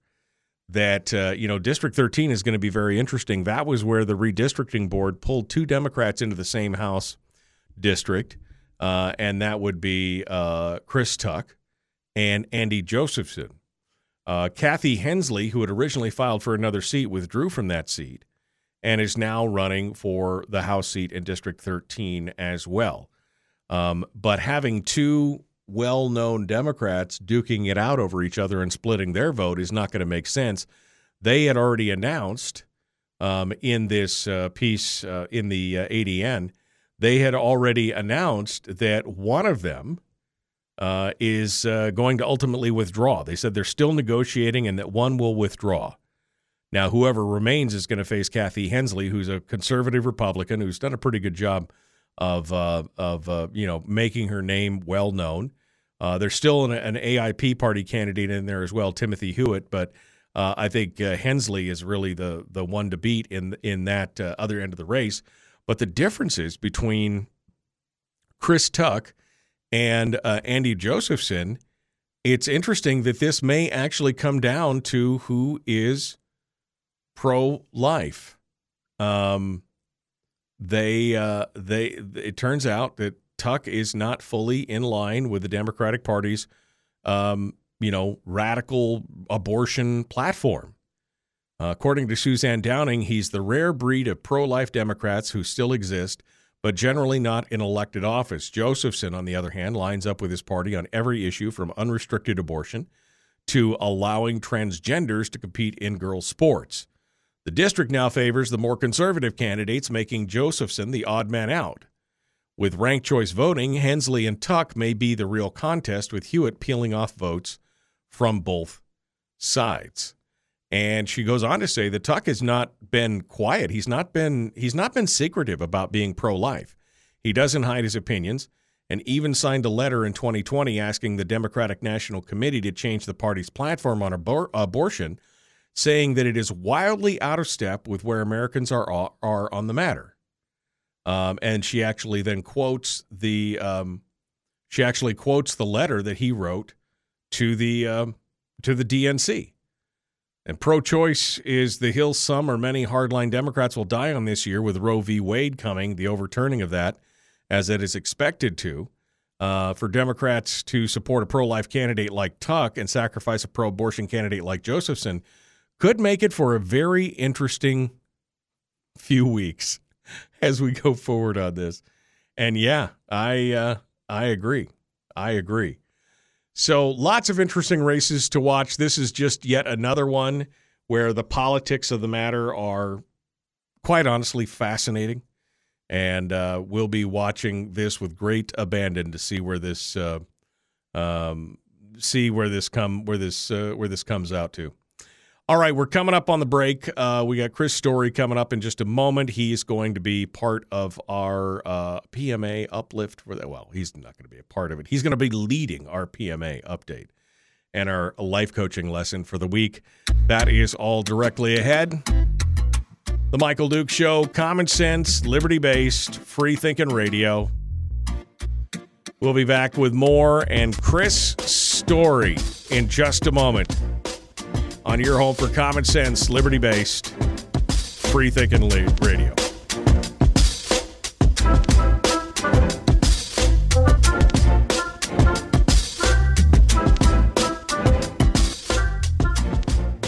We're broadcasting live through a series of tubes. Allowing all of these uh, entities to provide streaming stuff going on on the, on the internet. Well, it's kind of hard to explain. Sorry streaming live every weekday morning on Facebook Live and MichaelDukesShow.com. Okay. Whew, man. A lot of people aren't understanding the exhausted ballot, says Kevin. Yeah, I know. A lot of people don't understand a lot of the ins and outs of that. And uh, I think it's uh, I think it's been incumbent on the government today. But again, this is the first time I've heard this ad. So apparently, I've been living under a rock, or my ad blocker on YouTube is really effective. One of the two. uh, Republicans are 100% pro life, and the demographics of pro abortion lean majority Democrat. That's true. That's true.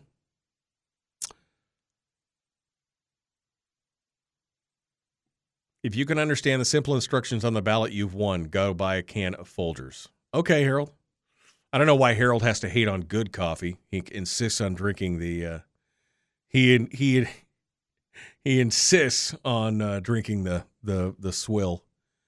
Um, very few in the villages know about the process as they don't have radio or TV, says Willie. Yeah, exactly. Uh, Charlie Pierce will prevail in ranked choice. That's a fact. I hope you're right. I hope you're right. Um, wouldn't I get a, some revenue? Well, yeah. I mean, if we were buying, if we were getting a commercial buy, there would definitely be some revenue there. but I haven't heard anything on it, and I would have seen that probably. I would have seen that come across my desk. Uh, so it's interesting to see that they're buying some, but not everybody. Um. Mm, okay. Some of you being really quiet. There's a few of you that are very verbose, and the rest of you are being super quiet this morning. So uh, why doesn't everybody at least say hi in the chat room this morning? There's 43 of you.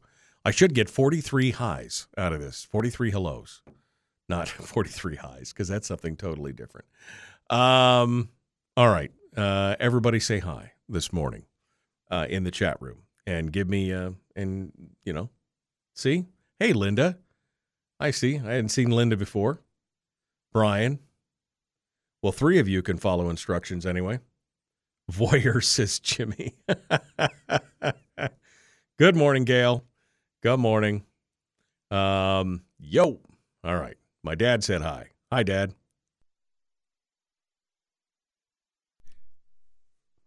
Old, bald Anglo Saxons dictating the reproductive rights of women isn't going over too well for the 2022 election. It's been a non issue, Harold. I mean, I know what you think, but I've also read what a lot of the other folks who've got a lot better track record with politics think, and they said it's become a non issue. In the words of James Carville, it's the economy, stupid. That's what it's really about. Reproductive rights has not been a good. By the way, this is not about reproductive rights. This is about killing the innocent. I mean, you want to frame it as reproductive rights, although I thought you were a Republican. Uh, it's about the murder of innocent children who had no say in how they got there. So it's not reproductive rights. Uh, hi, Bill. How are you? Kathleen, good morning. Uh, good morning. Good morning. Uh, non-issue, says Jimmy. Yeah, I mean it's it's been surprising. A lot of these talking heads are like, "Whoa, we thought this was going to be a huge," and it's it's a non-issue. It's the economy, stupid. I paid six dollars and nineteen cents a gallon for gas yesterday. You want to know what people are thinking about? The six dollars and nineteen cents a gallon that they're paying for gas for their car or truck. I mean, that's what they're thinking about. They're not thinking about the rest of it. Um. All right. Let me uh let me oh there he is right there. I was just gonna find figure out I was just gonna hunt him down and figure out where he was, but lo and behold he shows up. Mr. Story. They call him Mr. Story. Hello, sir. How are you doing? I was right on time. What are you talking about? I, I literally the clock rolled over to 24 and I punched your number. I'd Yeah. like you to rescind your resentment. I, there was no resentment. There was no resentment. It was frustration. It was not resentment. Oh, okay. So you're good. Yeah. Well, you're welcome to that feeling. Yes, I know. I figured you'd like that a lot. Mm-hmm. Um, what are we going to talk about today, my friend? Coincidentally, how to rescind resentment. How to rescind resentment. Okay, good. Well, good. Uh, we're going to do that, uh, which seems to be that's a full time. That'll be a full time job around here. All right, here we go. Uh, the Michael Duke Show. Common sense, liberty based, free thinking radio. Like and share the show. Here we go.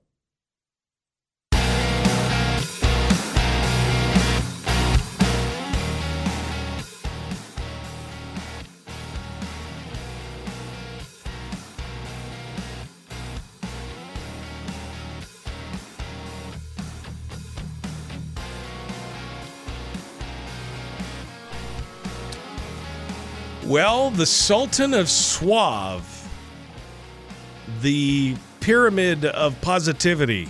No, that's not right. The Pharaoh of positivity, but it doesn't have the P. It doesn't have. The, I wanted it to be something, you know, I don't know. The gregarious guru, the the guy from Homer. Hey, Chris Story, how are you, my friend? That devolved quickly, but I, I but I was enjoying it. I liked where you were headed. I know. I was trying to find something. I'm gonna have to work on that in my off time and figure out something that you know, uh, where I can you know just give you some kind of random title that just sticks and makes it work. I'm trying to Do what you need to do. Put a team on it. Whatever you Yep. need to do. uh, paragon. There we go. The paragon of positivity. Thank you. Ooh, I like that one. That's it. The paragon of positivity, Mr. Chris Story, who's going to tell us today how to handle resentment in our lives. Um, which is, I mean, this day and age, dude, that feels like a full time job. I mean, if you climb on social media, there going to be resentment. I mean, you spend five minutes on social media, you'll figure out all about the resentment, but you've got a way to handle this. So please share with us. Well, I suggest not handling resentment because that means you're still dealing with it. My point is to rescind it. Rescind resentment. Rescind it. Get rid of it completely versus dealing with it or handling it or that's like juggling, you know, oh, resentment's up, down, up, down. Get rid of it completely. Toss the ball aside. Now I want to give you a story about I think it's I think this is a nice little parable, if you will, for what I want to the point I want to make. One Okay. day, my wife Tiffany and I and Zoe, Zoe was about 15, I believe. We were going down. We decided to take a raft trip on the Kenai. For whatever reason, you know, thought, you know, it's been a long time since we've done that. Uh, let's. We hired a guide and we went on a raft trip down the Kenai River. And we did not see in this particular stretch of river that we had apparently contracted to be floated down had zero. I don't mean like neg, you know, small white caps or small white water. It had zero white water. It was the most boring trip that I. It's the most boring two and a half hours of my life. As I think back over my life, I think it truly, and I've done some boring things. This is the the most boring part of my life that I can recall, and I think it's analogous to a life without trouble, a life without any challenges, a life without any stretching or reaching or any sort of risk involved whatsoever. Is it worth living? Is that really what we want? Do we want zero problems? Do we want zero challenges in life? No. We want whitewater. We want to be able to handle it. We want to be able to uh, safely get down the river, obviously. But there's going to be challenges, and it's the challenges, be it from other people or physically thrown at us through nature, whatever, that makes life interesting and makes it worth living. And it's our overcoming these challenges. So why would you hang on to resentment and relive a trespass over and over again?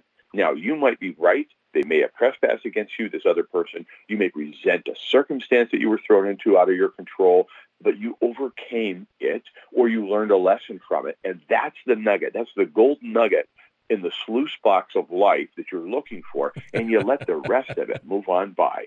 You, re- you rescind resentment and you become grateful for having lived through that circumstance. Maybe this person was a professor of greed and they showed you what greed looked like, or envy, or um, some sort of other kind of hostile behavior towards you. But you've moved on. You've floated down the river. You've managed that class five whitewater and why would you go back and resent it and live it over again? No, no. I've learned and I've moved on. I rescind resentment. So this is the I mean this kind of starts off with like there's no sweet without the sour, right? I mean that's kind of what you're saying. Uh, you wouldn't you wouldn't understand what sweet tasted like unless you could taste the sour at the same time. Um, uh, and and so you have to have those adversities otherwise you would be dead, dull, bore. It would not even be a trip. You'd just be, uh, well, you'd be a passenger instead of driving the boat. You'd be a passenger floating on through life. Everything's fine. I don't care. Everything's everything's gray and vanilla and bland. Um, I mean, you said you've done some boring things in your life, and I know that this show qualifies for that. But at least prop me back up here. How do you how do you how do you just take that resentment and how do you reset it? How do you turn it back? It's so much easier said than done. And of course, I don't count these minutes spent with you, Michael, as that. I count, I count these as uh, definitely class five whitewater. Definitely, Definitely class five white. Yeah, absolutely. it takes a, lo- a really strong, bold, born to live blend coffee for me to be able to. There to you go. But That's what you need. But the way I think that, that I like to look at it is it's allowing. It's like a harbor. My, you know, my life. This is my harbor. I get to determine who gets to have moorage here, and what what event in life or who gets to moor their boat here. It's up to me. I do not have to let that person determine what my day or my life is going to look like, the emotions that I'm going to feel, or worse yet, relive. Reliving that event is the definition of resentment. So why would I do it? There are shows that I love to watch again and again. Like I've seen all every single episode of Frasier, all 11 seasons. I can't tell you how many times. It never becomes boring to me. Never becomes unfunny. There's never uh, there's one one or two episodes of particularly season of oh this is a great one. Shh, quiet. This is Little's about to say something. And I know the words coming, but that's something that I enjoy. there are movies that I enjoy rewatching. Like I just watched rewatched A Few Good Men. Uh, listened to it actually while I was running the other day because I just enjoy the dialogue of A Few Good Men. I, it is so amazingly written and acted. I love it. But if it's a movie I do not like, why on earth would I sit there and put my eyeballs on the screen and waste my time reliving it? And I think Right. it's similar in God, the world the, of resentment. that's the perfect analogy because you know how many times have you watched a movie that's just irritated you and you're like that's 2 hours of my life that I'll never get back and then you're like okay well let's watch it again why would you do that why that's the perfect I mean for me anyway that's the perfect analogy because I'm like you there are certain shows that I could watch or certain books that I could listen to over and over and over again and and there are some that are just like oh man kill me now and uh, why would I why would I penalize myself? Right. Exactly. And, and see, I think reality begins and ends in your mind. It's how you think. It's not what happens to you. It's how you think about what happens to you or how you relive the moments of life. And again, when we have resentment, we're harboring either, you know, anger, hostility, where it's burning away inside in a way that is only causing harm to you. It's not causing the transgress. The person who transgressed against you, that trans person, may not even know what they've done. They may not even realize how they've hurt you or that this thing caused you this kind of grief. And yet you're sitting there watching that movie again and again, and it's causing you harm versus saying, you know what, click, I turn it off. And I'm not pretending that it didn't happen. I'm taking the gold nugget away with me. I'm taking away the opportunity to be better, to be wiser, to, you know, the scar is there. I can see it, but I'm not sitting there reliving it moment after moment. Uh, and, and despite it, I just read about a scorpion in South America that literally, when it gets so angry and it gets pushed to a, a point beyond its own control, it will sting itself and die and it's like we don't need to do that. We have we have control. So we can think differently. So it's not what happens to you but how you think about what happened to you and then what you're willing to do into the future. And if you just want to sit there and relive it and complain and, and share your, your laundry with everybody who will listen chances are good they're going to become few and far between. People are going to avoid you and you're going to want to avoid yourself. So just rescind resentment. Sounds easy. It's a little trite to say it that way but it's a great way to think about not reliving these moments in a horrific way, but maybe taking the nugget, going back one more time, watching that movie one more time, grab a nugget or two, and then click it off and never go back. I, I think the most powerful thing you said in there is that the only person you're hurting in reliving that movie or revisiting that resentment is yourself. The person that, that you resent about, they don't care. They're gone. They don't know what's. I mean, they, you know, it doesn't affect them at all, whether they did it knowingly or unknowingly. The only person you're hurting is yourself, and why? Why would you do that? And having gratitude, I think that's one more one more piece of one more little uh, spice for this recipe is is having gratitude because we're talking about it as though this person has done something to you or a group of people, and it might be, it might very well be, but sometimes we actually resent circumstances that maybe it wasn't set up by an individual or a group of people, but maybe just a circumstance that we feel we were thrown into, thrown to the wolves unnecessarily, be it, um, you know, the station of, of birth, whatever, wherever you happen to be, or your your ethnicity, whatever it is. How about replacing the resentment with gratitude? So it's like you can't get rid of one bad habit. Uh, the easiest way to get rid of a bad habit is to replace it with a good habit. All right, replace resentment with gratitude. I am grateful for having gone through this.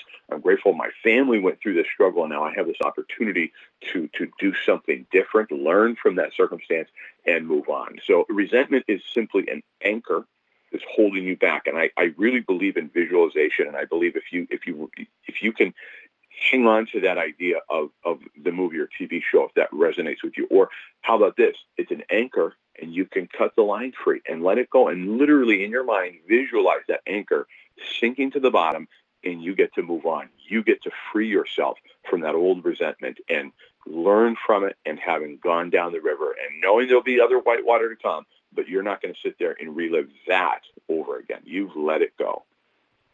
Right, right.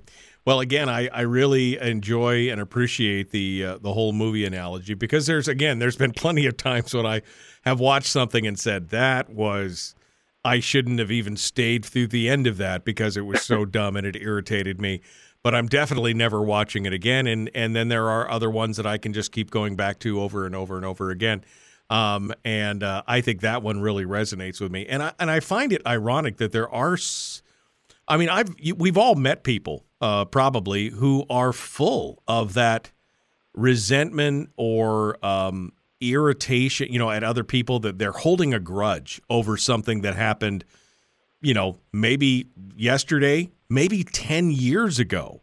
They're still holding a grudge. And it at some point those resentments come to almost define them at that point.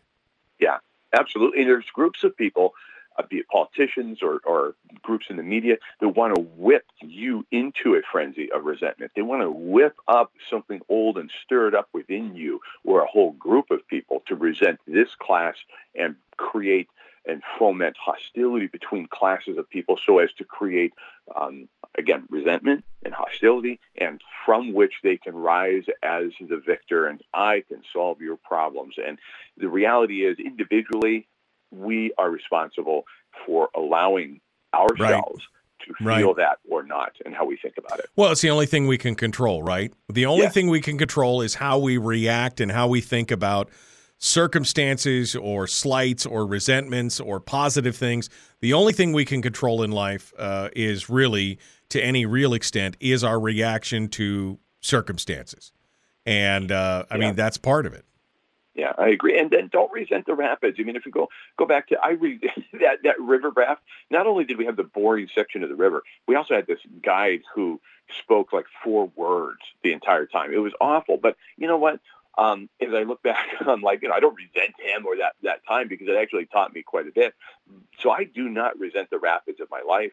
And it, it, that can sound cheesy, but I like you know let's ride the waves, let's grow forward, toss resentment overboard, and move on. Let it go. And you can grow forward. You can grow from these adverse circumstances. In fact, it's the adversity in life that actually it grows muscle, it grows your opportunity to become better and aspire to who you wish to become through you know these rapids or these these difficulties or circumstances you you wouldn't choose again but you don't have to relive it over and over again i think we should take those resentments and turn them back into blockbuster and then give it a negative review on on rotten tomatoes i think that's what we should do with that resentment right.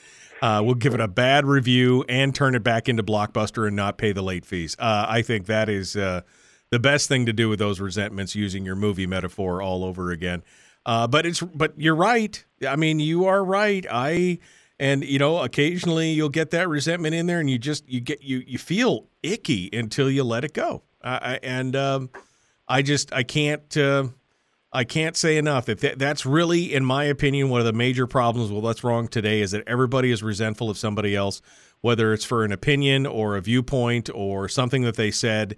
And if you just let it roll like water off a duck's back, and let it go and just say, nah, they were ignorant or oh, they didn't mean it or they were just being thoughtless or whatever it is and let it go, man, you're a better person for it when it's all said and done. I have a guest on my show named named Dr. Leica, Dr. Alan Leica out of Canada, and he was diagnosed with ALS in 2003 and uh, told he had six months to live. You better get your affairs in order. And he wouldn't accept that diagnosis, and he refused. And he ended up seeing hundreds of doctors, and finally found one who found the cure for a misdiagnosis. And he wasn't suffering from ALS; he had chronic Lyme's disease, and he was able to. He was cured within months of, of and everything went back to normal. He does not resent that diagnosis or what that doctor had basically, you know, misdiagnosed. It, it, it, doesn't have any resentment for it, and he's grown and come through that challenge. And now he's a best-selling author, and uh, he's got millions of listeners on his Canadian radio show. And it's like, wow, he, he zero resentment in his life for that, even though he was he went through six months of living hell.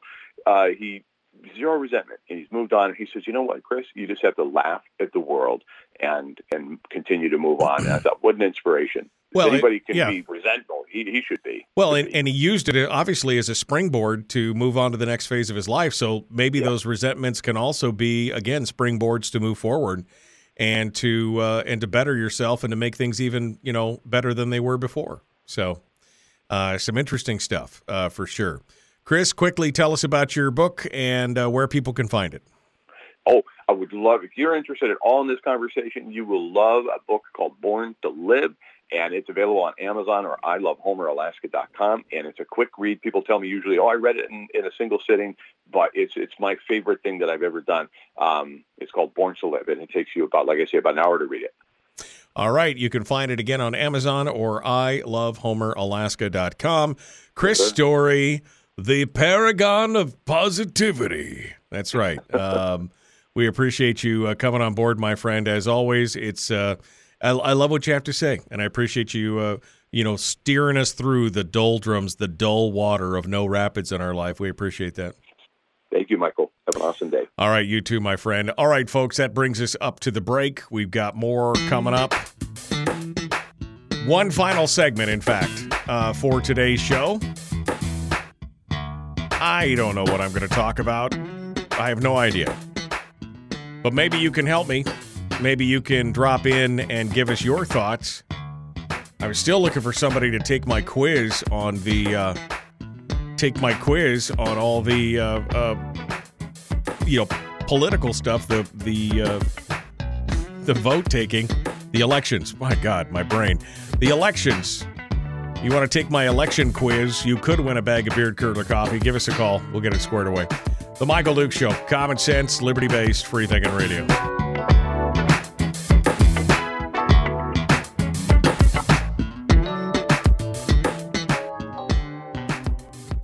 If you missed the show, you can listen to it on your time with Dukes on Demand. Oh, and it's free. Like America used to be. Streaming live every weekday morning on Facebook Live and MichaelDukesShow.com. Okay, we're in the break right now, and uh, we are uh, enjoying our discussions. Who else said hi? Did anybody else say hi? Nobody else said hi. Man, guys, man, guys. Um, all right. I love the uh I love the representation of the movie that why would you go back and watch a movie that you didn't like? And of course, Brian said, cue the Frozen music. You know, I've never seen Frozen. Luckily, my granddaughter uh, when she was here visiting with us had not discovered Frozen yet. So apparently, I have not had to watch that four million times. Um, I could read you just about every line of The Little Mermaid or Beauty and the Beast because that was my kids. That was we we about wore the videotape out on one of those. That's yes, I know, Rob. You're showing your age. He says you're showing your age by mentioning Blockbuster, but that is my age. I do remember having yes VCR tapes of all the Disney movies. Um, and uh, I think we darn near wore one of them out watching uh, uh, Beauty and the Beast for the millionth time with my daughter. Um, I could probably read you the dialogue on that one. Uh, kids love singing the song on Frozen. Let it go. I just know what the name of it is. I've never actually seen it, but uh, yeah, no, it's. Uh, oh man uh, just kids. What are you to do?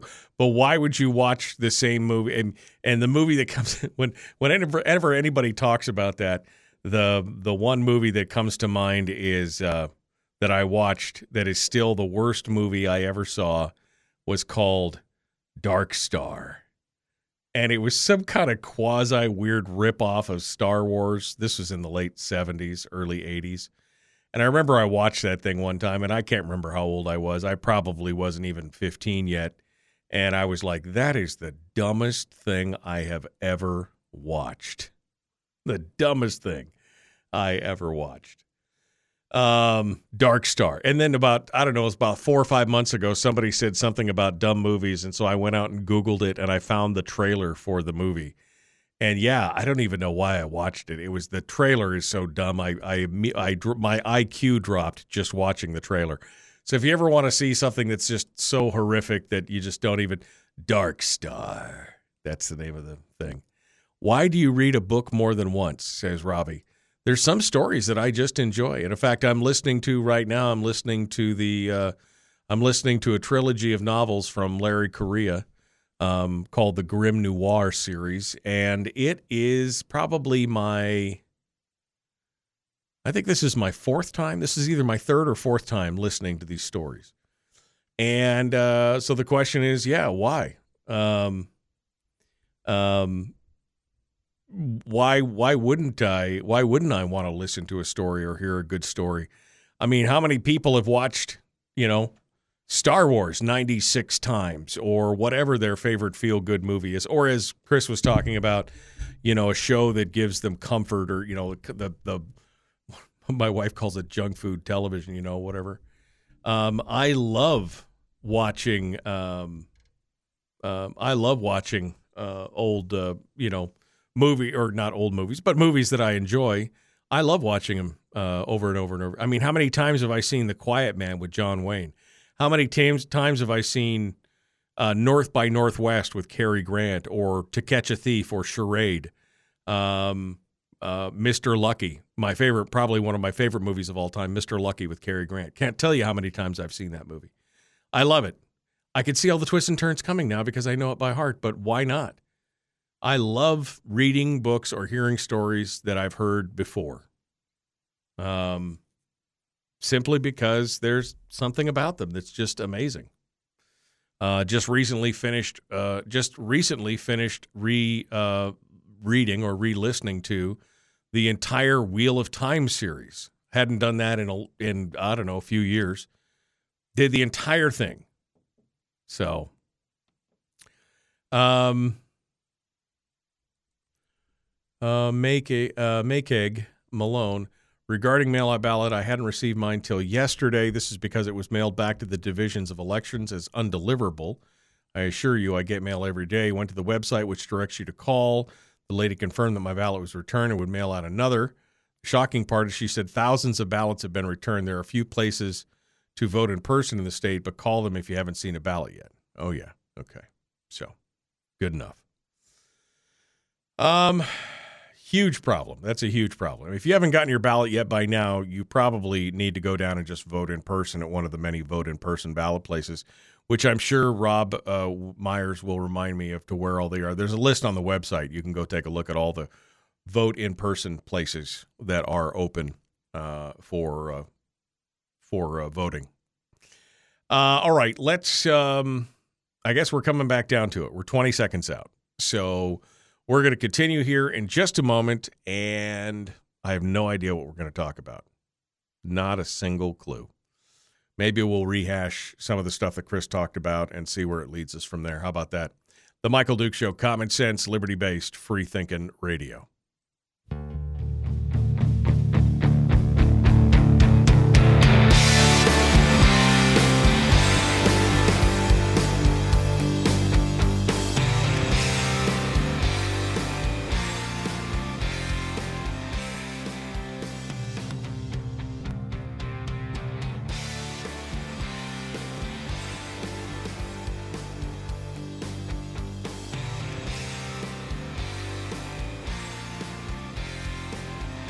It's so weird the direction that Chris Story's Chris Story's visits with us always sends me in a weird direction sometimes, you know, uh, talking about something. And today in the chat room, they uh, um, is that they people started talking because of Chris used the analogy of, you know, why would you watch a movie that you hated um, and rewatch it, you know, because you you like watching things that you, and and so that immediately sent us off into down the rabbit hole of movies that we hated in the ch- in the chat room.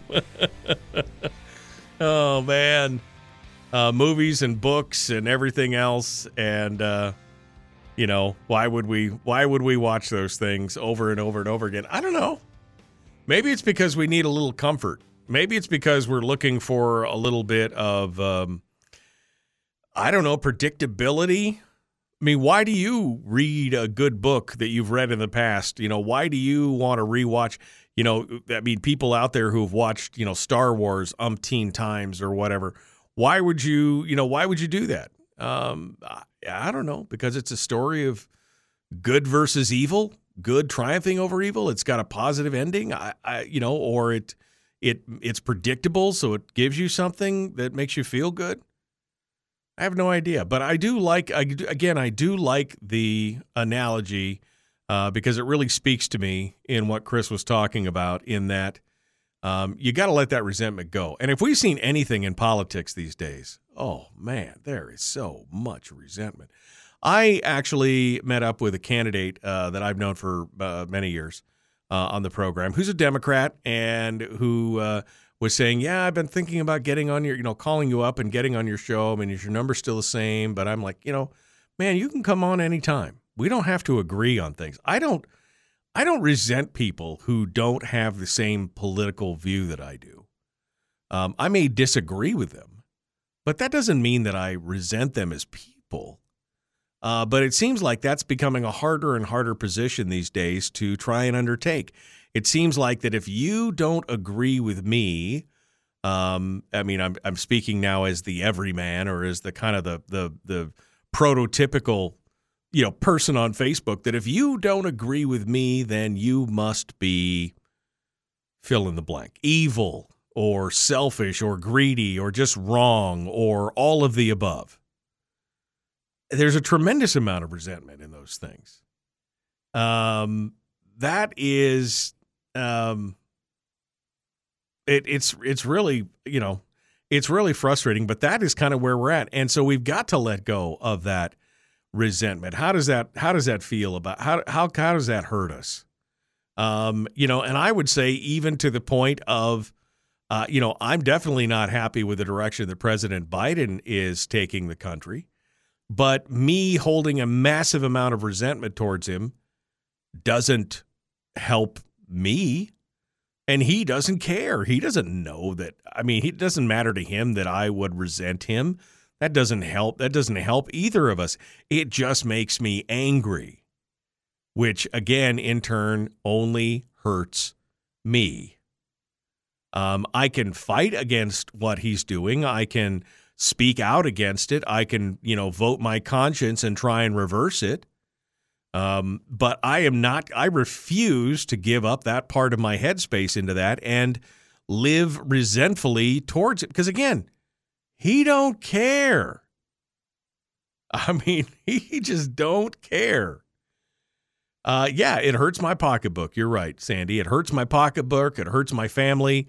But the, to live in that resentment when I know that he doesn't me from Adam and doesn't care, what good does it do? All I can do is fight back against it in the best way that I can. But to let go of that resentment, I think, is the important part, you know. Speaking of the Muppet in Chief, any acknowledgement of D Day? I haven't heard anything um, on that, by the way. Today is D Day. Thank you, Brian, for reminding me.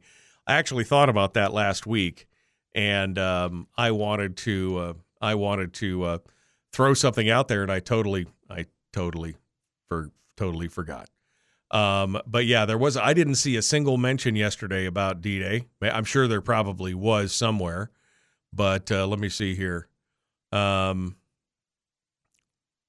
yeah, I don't see anything that has uh, anything about uh, D Day from yesterday on it. That was the 78th anniversary of D Day yesterday. So, but again, do I resent him for it? No, it's just, it is what it is.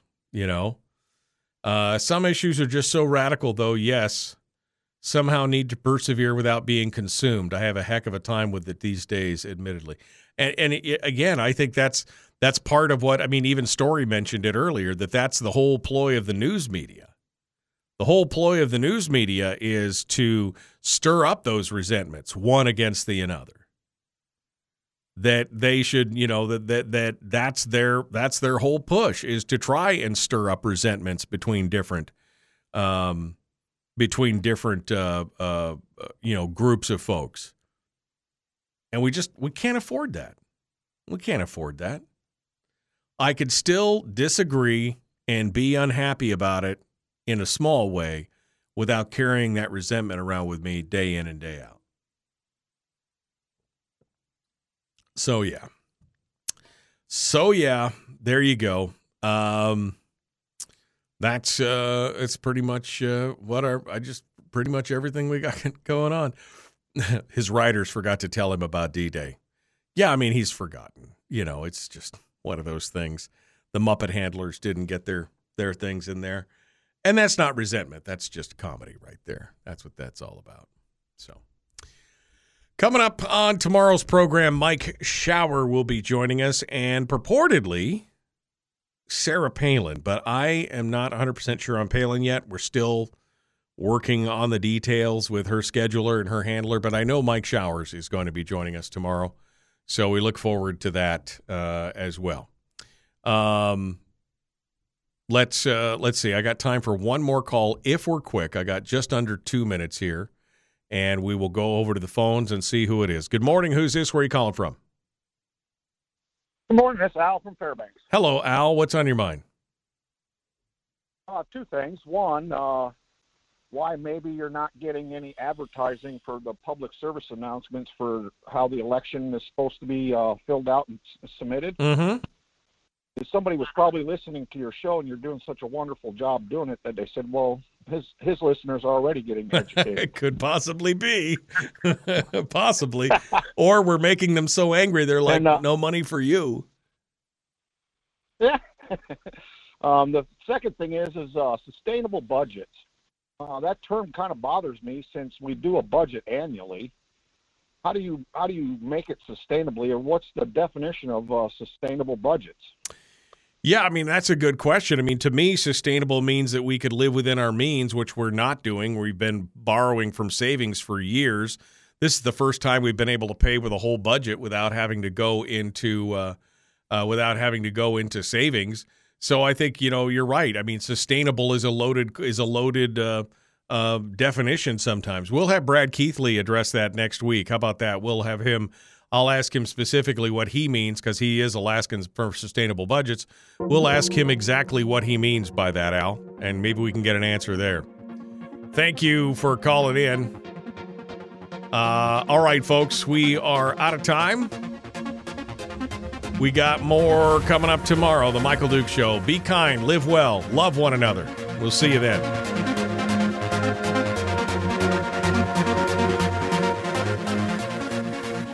Okay, my friends.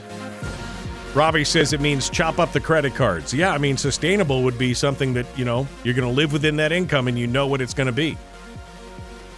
Why would fascists want to remember D Day? Says Timothy. I mean, it's also a valid point, Timothy. That's exactly it. Why would they want to commemorate that? Didn't he do something weird for D Day a couple years ago? I'm trying to remember. He did something real weird. It said something, or did I can't remember. I'll have to go back and look at it now. But yeah, didn't mention it that I could see. All right, folks, we're out of time for today. We got more coming up tomorrow. Don't forget to like and share. Don't forget, if you haven't, to go over to YouTube and subscribe and ring the bell there as well. The Michael Duke Show, common sense, liberty based, free thinking radio.